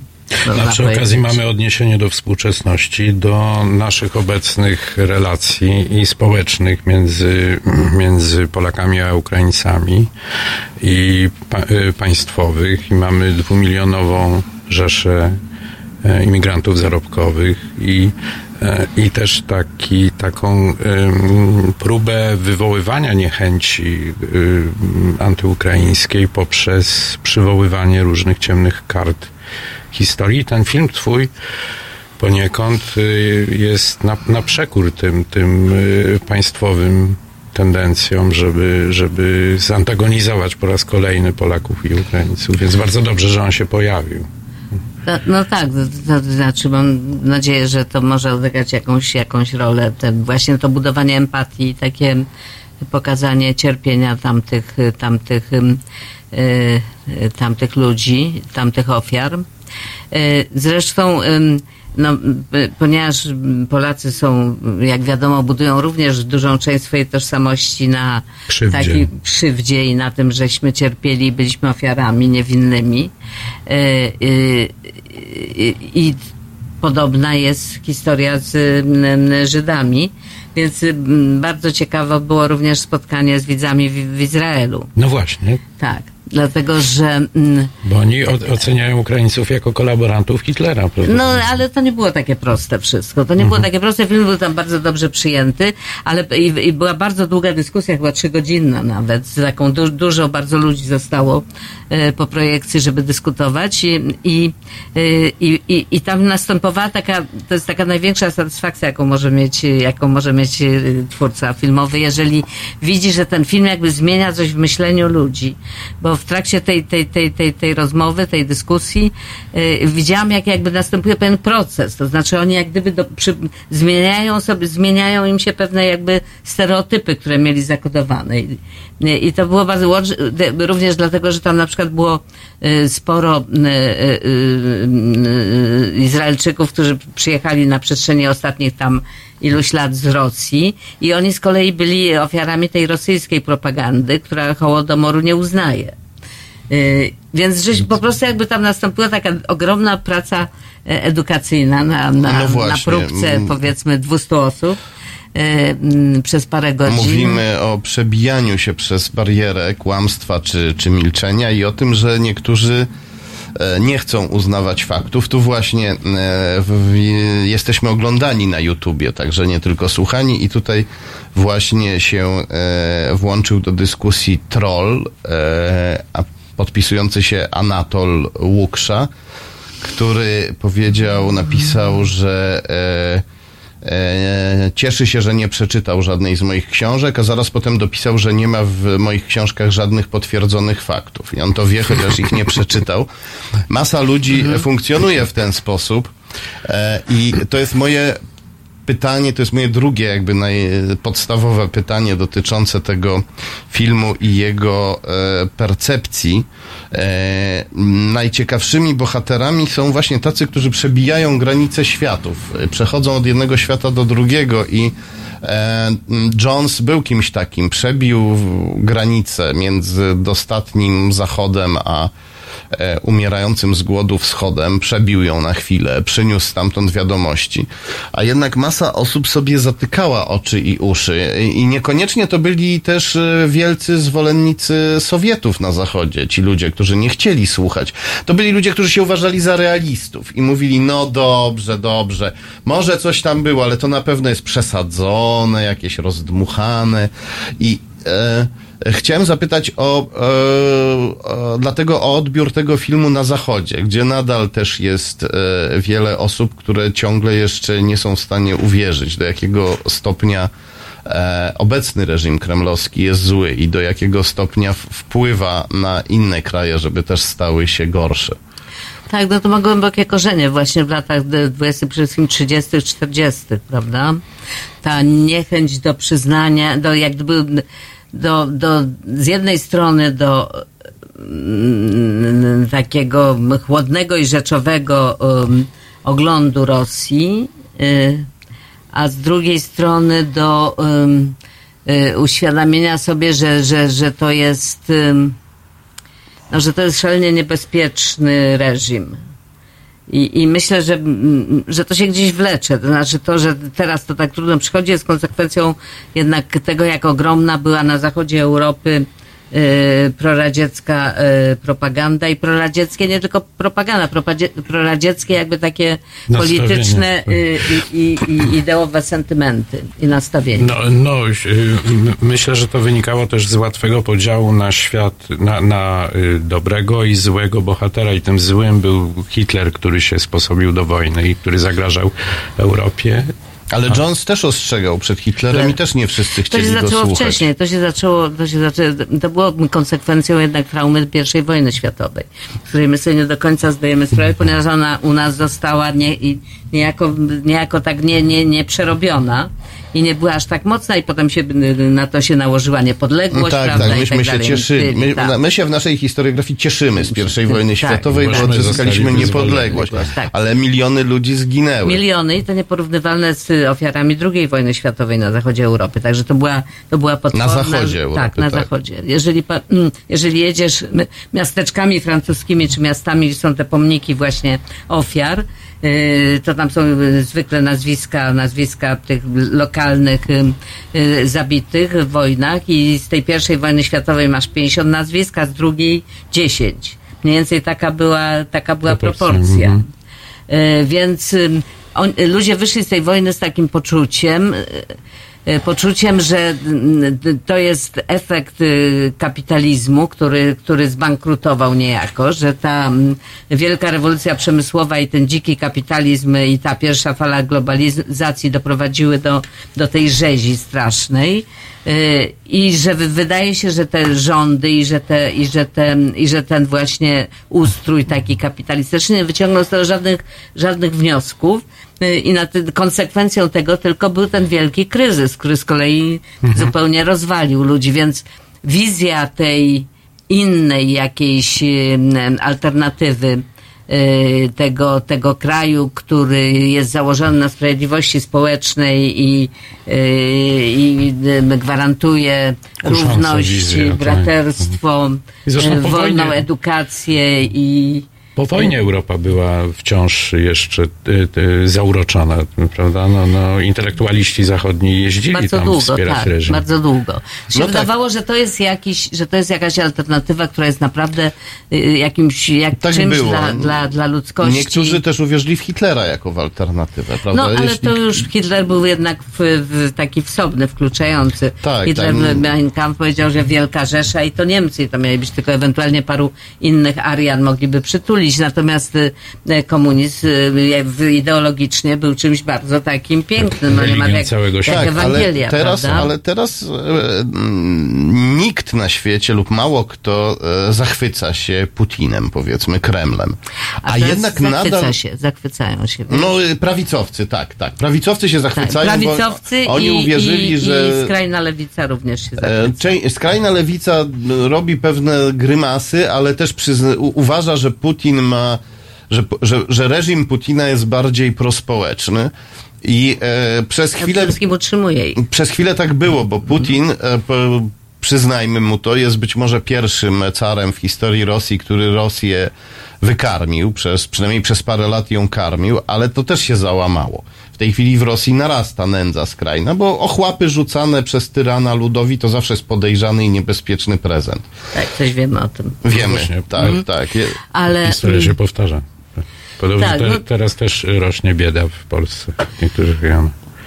tak, mm, no... y, Ale ja chciałem zapytać, dlaczego, ale ten zachwyt nie jest tak e, potężny, jak, jak, jak ta, ta, nikt z Putinem nie wiąże aż takich nadziei, jakie wiązał z komunizmem. Dlaczego w, w, e, na Zachodzie, a jeszcze bardziej w Polsce, jest taka obawa do, przed przyznaniem się do tego, że e, w Rosji znowu pojawił się niebezpieczny reżim, który stanowi dla nas zagrożenie i który, i który ingeruje w nasze sprawy. Zresztą jest mieszanka takiego przeceniania i niedoceniania. To znaczy z jednej strony y, y, powszechnie, coraz powszechniej i to nie tylko jak mówisz skrajna lewica czy skrajna prawica, ale tak jakby ludzie doceniają tę sprawczość Putina. To, że on że on nie jest takim rozmemłanym jakimś demokratą. I zresztą wielu tych naszych nowych populistów, tych, tych dyktatorków, e, oni próbują naśladować bardzo wiele jego posunięć i, i w gruncie rzeczy, no z wyjątkiem może u naszych, którzy jednak trudno im to przyznać ze względu na antyrosyjskość taką tradycyjną, patrzą w niego jak w obraz. No taki Orban czy Salvini czy inni naprawdę podziwiają. No Myślę, tu tak. zapewniam, że wielu e, polityków PiS też się zachwyca. No właśnie. Ale po Putinem, cichutku, po cichutku. Ciszej to tak, robią, no bo tak. nie wypada. Jeszcze na parę lat temu byli antyrosyjscy, więc nie względu mogą tak ruso- szybko... rusofobię, Dokładnie. Nie mogą tak szybko Ale generalnie rzecz biorąc, chcieli być tacy. Podobnie jak się zachwycają, jak Kościół Polski się zachwyca fundamentalistami irańskimi też by chcieli tak móc tak, prawda? Więc to jest ten, ten podziw dla sprawczości i to, że on ma tę władzę, siłę, że przyjmuje to jak gdyby na klatę i że on o wszystkim decyduje, jest sprawczy i skuteczny, a z drugiej strony nie doceniają go, bo myślą, że to przecież Ruski jednak. A ci Ruscy przecież my cywilizacyjnie tutaj jesteśmy tak o tyle że on po prostu nie doceniają w ogóle jakby tej ogromnej siły e, e, tych, tych, tych, tych, tych e, sowiecko-rosyjskich służb i ich i tego, że oni sku, kiedy skupiają się na czymś, są niebywale efektywni. A wiesz- A ta, ta, ta, ta, ta hybrydowa wojna to jest coś, na czym oni się absolutnie, skup- nie tylko zielone ludziki, ale przede wszystkim, Internet. przede wszystkim tak, przede wszystkim Ci trole, którzy nam odpisują. No właśnie. szerzenie chaosu. I tu To- wracam do pytania o przyjęcie filmów w e, krajach zachodnich, w krajach anglojęzycznych. Czy Słuchaj, okaże się to, Anglicy dobrze, ale Anglicy zawsze byli, m, znaczy m, Wielka Brytania była zawsze bardziej podejrzliwa wobec, wobec Rosji niż na przykład Francja czy Włochy. Nie podpisujcie pokoju z niedźwiedziem, choć umie chodzić jak my. Kipling napisał kiedyś taki wiersz o niedźwiedziu, co się nauczył chodzić na tylnych łapach. Przyodział się w mundur albo w garnitur. Już, on już wszystko umie, w szachy gra, on e, umie strzelać z karabinu, on umie pisać nawet i tak dalej, ale jest ciągle tym e, groźną bestią. A wiesz, Agnieszko, że e, czytałem artykuł Tomka, który wytropił, że to szczucie, obecne szczucie na środowiska LGBT w Polsce jest wierną kopią putinowskiego szczucia na homose- środowiska Tak, homoseksualne. Przy współudziale cerkwi moskiewskiej. Mhm, ja no, wiem nas- to. A, no ja właśnie, wiem, tak, tak, tak. Nie, oni, nasi kalkują to, to Tak, jest ewidentne. oni- to, to jest- znaczy, to i parę innych takich y, tych y, y, posunięć propagandowo-ustawodawczych. Czyli z Putina, jednej to- strony są antyrosyjscy, z drugiej strony po prostu no- czerpią wzorce. Tak, no ale to jest ta No, jest wielu Antyrosyjscy oni nie prawda? są. Oni byli, oni używali antyrosyjskiej retoryki kilka lat temu, bo im Sm- Smoleńsk w tym pomagał, ale teraz zniknęła Rosja z ich retoryki. Teraz wrogiem jest Ukraina, Zachód, Arabowie, geje, kobiety i tak dalej.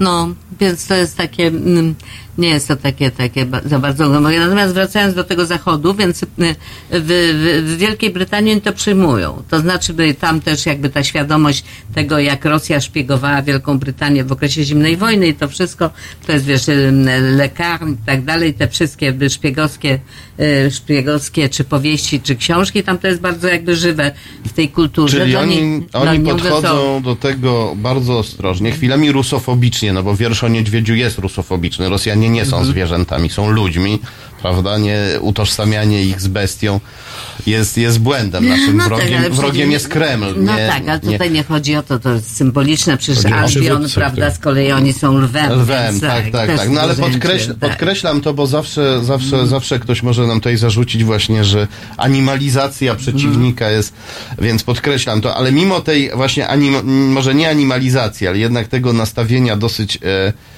bardzo e, e, powiedzmy nieraz pogardliwego, to jednak nie tracą czujności. Wie, wiedzą, że Rosja jest Tak, niebezpieczna. tak, to nie, nie, nie mają tego, uwie- nie są uwiedzeni tą, tym takim jakby mitem czy Rosji, czy to sowieckiej, czy, czy, czy, czy, tej, czy tej dzisiejszej. A z drugiej E, strony Brexit mógł być animowany między innymi również przez agenturę. No, w- w- w- czę- część tam mediów ma tego świadomość. Z tym, że zawsze to jest takie trudne, dlatego że sprowadzanie tego tylko do, do działań Putina z kolei jest takim zrzuceniem odpowiedzialności. Oczywiście, siebie, on nie jest demiurgiem, który Tak. tworzy nasze On wykorzystuje słabości. sytuację, on Tak. wykorzystuje nasze y, słabości, żeby szerzyć chaos. To zostało wszystko bardzo dokładnie opisane przez ym, Fiodora Dostojewskiego w powieści pod tytułem Biesy. O, Bo to tak, jest, tak, bo tak, to tak. dokładnie to jest, wiesz, to jest ten, ten mechanizm, ten, y, y, y, ten Wierchowieński Pietia nazywał to puszczaniem dreszczy, że puszcza takie dreszcze i wprowadza się chaos. No więc to jest, y, nie wiem, czy... czy No, Brytania czy, jest w tej chwili doskonałym przykładem. No, Puszczono tak. chaos i już e, się. Dreszcze. Oni się oddzielają od Europy, Szkocja się oddziela od e, Anglii, Walia się zaraz, wal, walijska partia Pletkumery ogłosiła, że po raz pierwszy w historii e, uznaje za swój cel niepodległość, po to, żeby wrócić do Europy. Więc będą się tam działy rzeczy niezwykłe. A w Stanach Zjednoczonych, jak e, na pokazach przyjęto ten film? Na pokazach, na których byłam bardzo dobrze, natomiast miałam chociaż jedną taką reakcję, którą miałam przedtem w Berlinie, jak ten film miał premierę na festiwalu w Berlinie i kilku krytyków amerykańskich było bardzo chłodnych. I to tak już czułam, że idzie mi takie zimno. I to mnie zdziwiło, dlatego że wydawało mi się, że film jest porządnie zrobiony, a oni byli zwykle, to byli tacy ludzie, którzy byli zwolennikami moich filmów. I, i chwilę mi trwało, zanim zrozumiałam, że bardzo źle jest przyjęte to, że czarnym bohaterem tego filmu jest korespondent New York Timesa.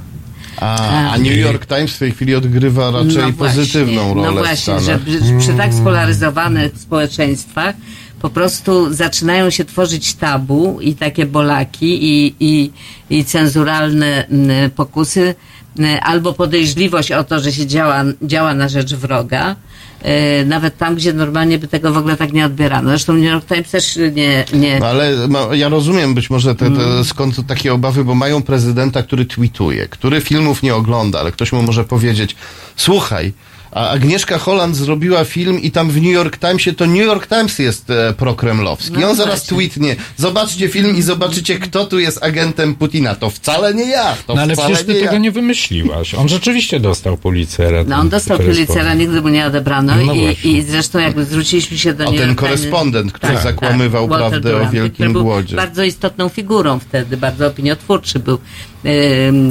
Nazwano go nasz człowiek w Moskwie, go nazywał tak Roosevelt i on miał rzeczywiście wpływ y, na, na politykę amerykańską wobec Rosji. A ta scena orgi to też jest, y, jest y, udokumentowane? Która scena? Taka scena orgi, którą on Tak, organizuje. tak, tak, on tak.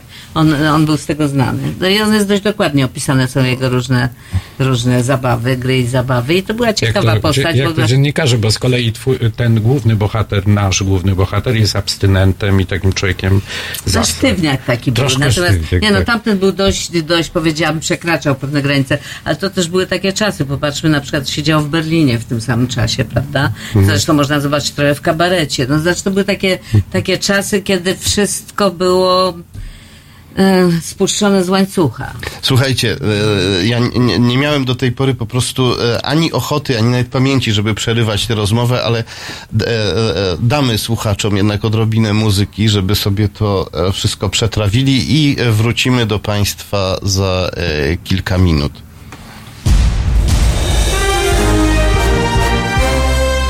W czwartek Od 17 do 19 filozoficznie, ale bez zbędnego zadęcia. Porozmawia z Państwem Natalia Wilk-Sobczak. 17-19. www.halo.radio. Słuchaj na żywo, a potem z podcastów.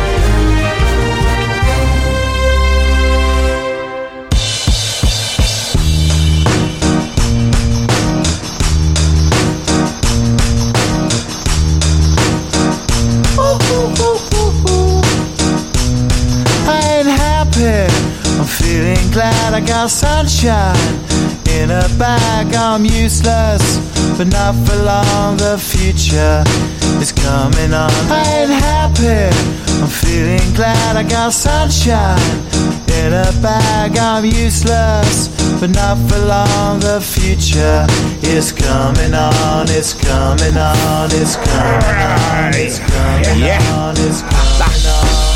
Finally, someone let me out of my cage. Now, time for me is nothing cause I'm counting no A's. Nah, I couldn't be there.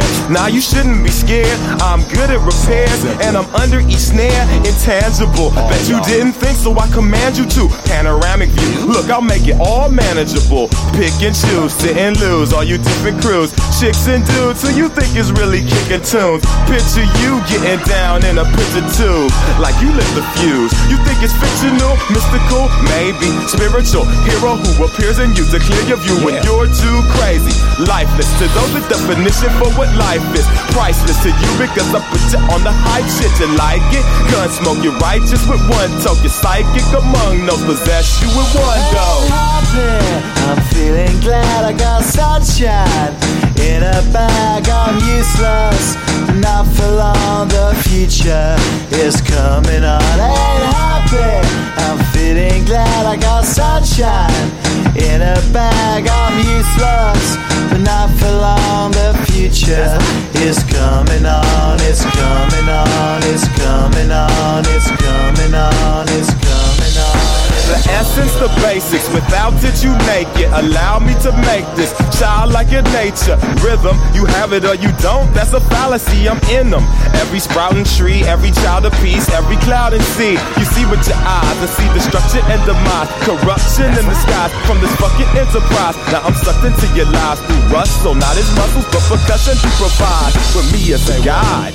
Y'all can see me now cause you don't see with your eye. You perceive with your mind. That's the inner. So I'ma stick around with Russ and be a mentor. Bust a few rhymes so motherfuckers remember what the thought is. I brought all this so you can survive when law is lawless.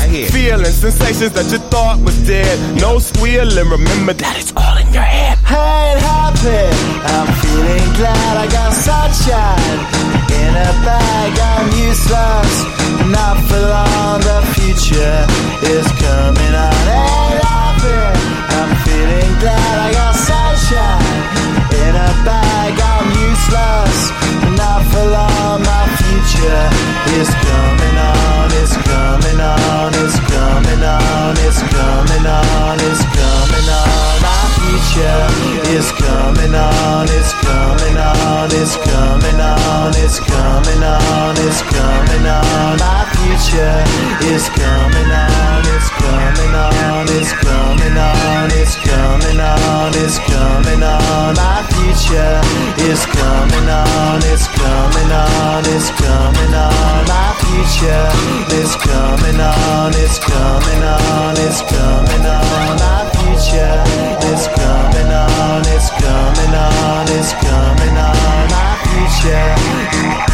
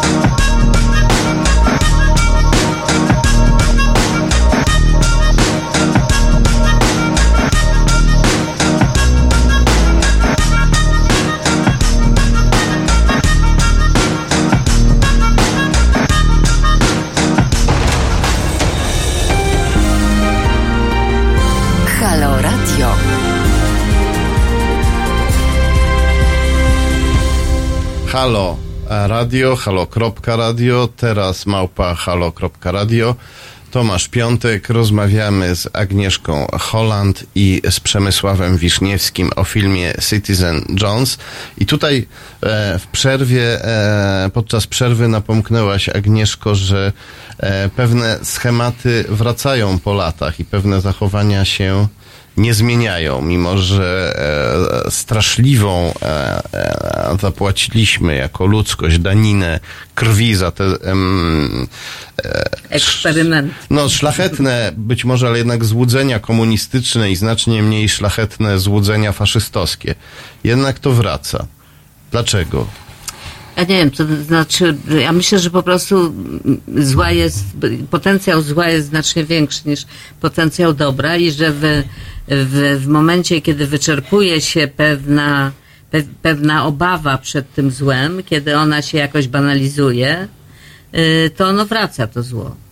To jest bardzo ważne, co powiedziałaś.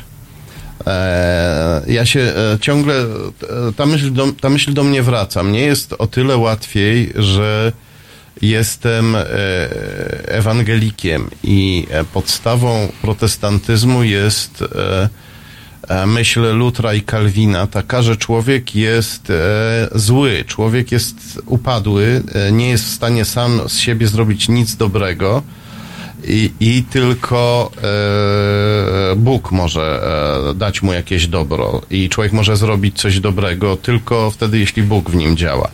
I to jest myśl e, uznawana za skrajnie pesymistyczną. Była zwalczana przez katolików, którzy twierdzili, że człowiek tam w sobie jakieś dobro jednak ma. Była zwalczana później przez romantyków, przez różnych optymistów, ale jednak ta myśl e, dała nam e, e, współczesne społeczeństwo zachodnie. E, to reformacja była jego podstawą i e, przyniosła no, niezwykłą poprawę bytu w historii, e, w historii człowieczeństwa. I myślę też, być może nie trzeba mm, też wierzyć w Boga. Wiele osób nie chce wierzyć, nie wierzy, ale wiele osób z, m, zgadza się z tą myślą, że e, nasze naturalne tendencje są złe i dopiero kultura, kultura sprawia, że jesteśmy ludźmi, że pojawia się coś dobrego. No, się przechylam do tego, znaczy mam, jest we mnie taki mm, pesymizm egzystencjalny, który też wynika z tego, że się zajmowałam właśnie tymi najciemniejszymi stronami ludzkości przez dłuższy czas. Zrobiłam trzy filmy o Holokauście, napisałam parę książek i po prostu yy, również to, to, to zło, które było w, w, stalinizmie poznałam dość, dość blisko yy, i skwapliwość, w jakim ludzie się temu poddają w momencie, kiedy mają na to przyzwolenie, świadczy nie najlepiej o naturze ludzkiej. Oczywiście jest coś takiego jak walka dobra ze złem, która się odgrywa w człowieku i to jest to najbardziej takie dramatyczne i spektakularne, można powiedzieć, dramat. I, i, i też on często się staje przedmiotem jakiejś, jakiejś sztuki, prawda? ale na ogół jednak w większości przypadków to zło raczej zwycięża. No ale zresztą Barbara Engelking, która również jest zanurzona w Holokauście, powiedziała coś takiego bardzo dramatycznego, między innymi jak odbierając order świętego Jerzego w, w Tygodnika Powszechnego i to bardzo przejmujące jest, ponieważ to rzeczywiście ona, ona, ona to wie. I myślę, że jest coś takiego w pewnym momencie jak szczepionka. Ja uważam, że po II wojnie światowej, kiedy nagle ludzkość zajrzała w taką ciemną, straszną dziurę swojej, swojego zła, to to ją zaszczepiło jakoś na jakiś czas. Na jakiś czas. Na jakiś czas. I teraz jesteśmy świadkami momentu, czasu, kiedy Przestała ta działać. szczepionka przestaje działać.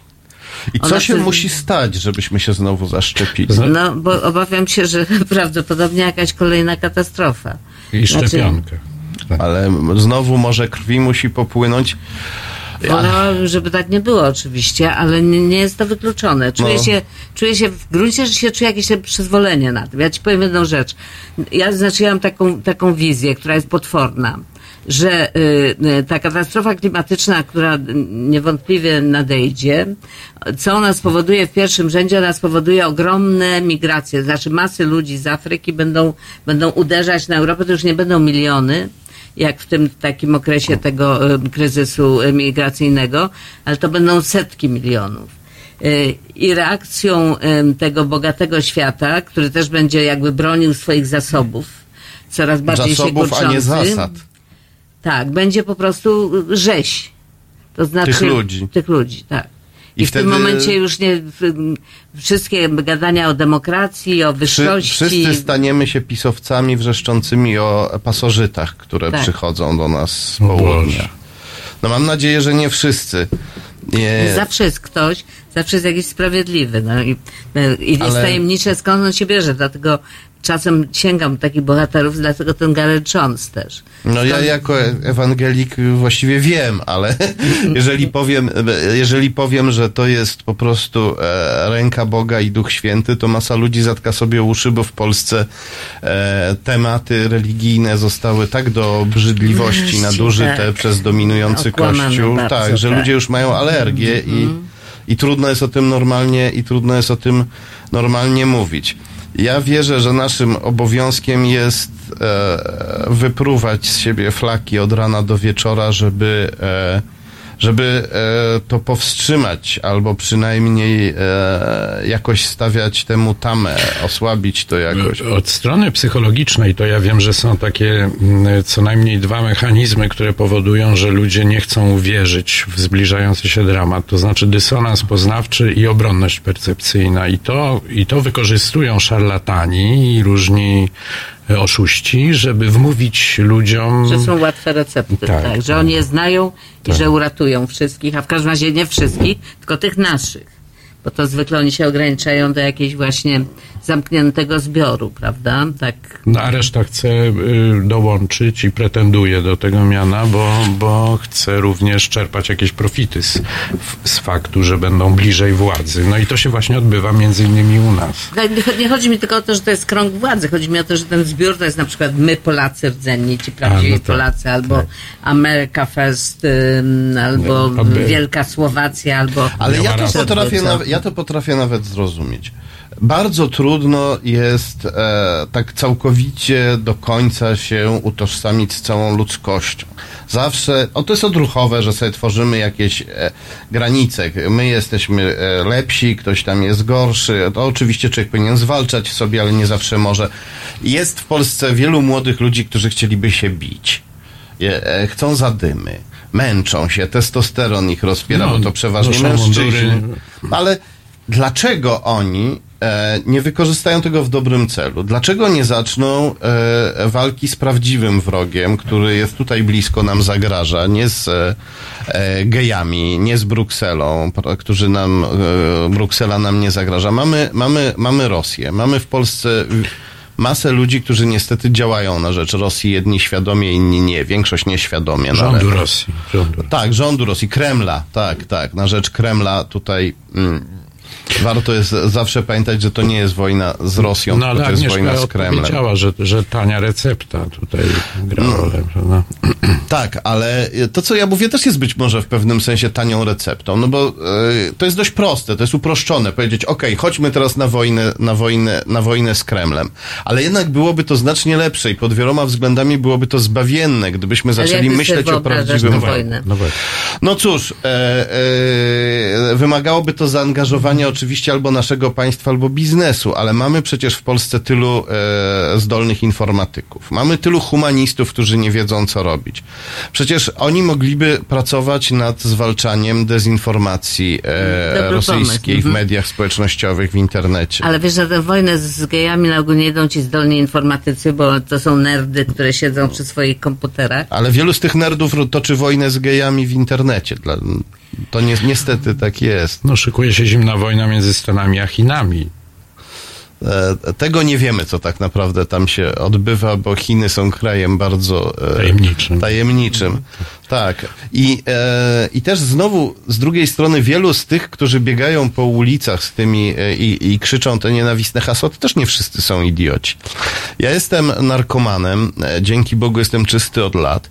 Ale leczyłem się, e, leczyłem się w ośrodkach i w tych ośrodkach była pewna zasada, że jak, jak przychodzili pacjenci młodzi z ulicy, to większość z nich pytana o zainteresowanie, było takie spotkanie w ośrodku, e, zbierała się cała społeczność i przyjmowano nowego pacjenta. No i tam go pytano między innymi o zainteresowania i większość, ogromna większość tych młodych ludzi e, e, odpowiadała, że ich e, zainteresowania to jest sport, muzyka, ciuchy. To po prostu e, mężczyźni też. Ciuchy u młodych mężczyzn też było powszechne zainteresowanie ciuchami.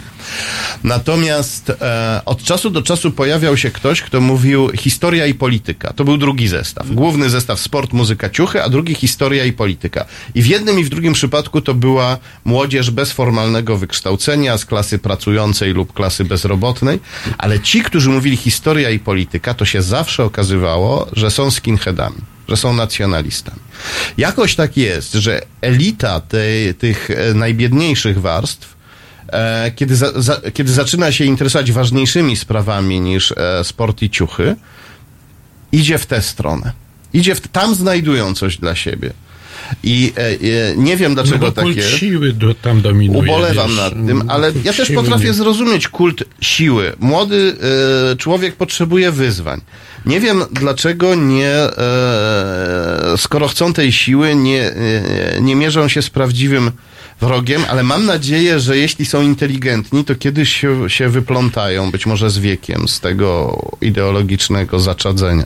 Wiesz, em, y, to, jest w pakiecie zwykle tego typu jakby właśnie nacjonalizm z em, potrzebą teorii spiskowych i takiego porządkowania świata. Chodzi o porządkowanie świata. Żeby świat był taki, żebym ja ze swoim ograniczonym aparatem poznawczym był w stanie go sobie wytłumaczyć i nadać mu sens. Ale ciekawe, że jednocześnie, y, jednocześnie ci tacy li, liberalni inteligenci, oni z kolei nie, nie cierpią teorii spis- spiskowych, stąd jest taka ta y, chłodna reakcja na, na twoje książki, bo im się wydaje, no nie, to jest przesada, no nie, to jest, to jest teoria spiskowa. Nie Teoria spiskowa, tak. jak wiadomo, to jest domena y, tych bezmózgich nacjonalistów, rozumiesz? I, i, i, w tak ten tak sposób. I w ten sposób jedni i drudzy karmią się jakimś, jakimś kłamstwem e, Agnieszko, czy uproszczeniem. Twój film kończy się dobrze, a w zasadzie źle, ale dopiero w napisach. I, I to daje nam nadzieję, że Tomek zwycięży ze swoim przekazem e, i może dostanie jakiegoś ja, ja, coś w nagrodę, czego się spodziewam, że nie Pulitzera. E, Nie, nie, ja mam nadzieję, nagrodą największą byłoby to, gdyby e, Polska i Europa zaczęła zdecydowanie walczyć z tymi e, wpływami, które ją niszczą. Ogromnie Wam dziękuję, bo e, musimy już kończyć. I tego Tobie i nam życzę. Dziękujemy. Dziękuję bardzo.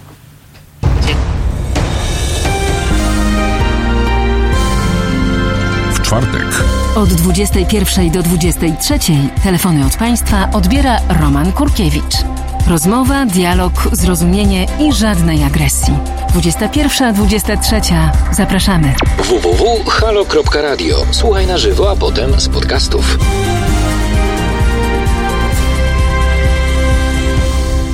Green Sally up, a green Sally down. Last done start, gotta tell the ground.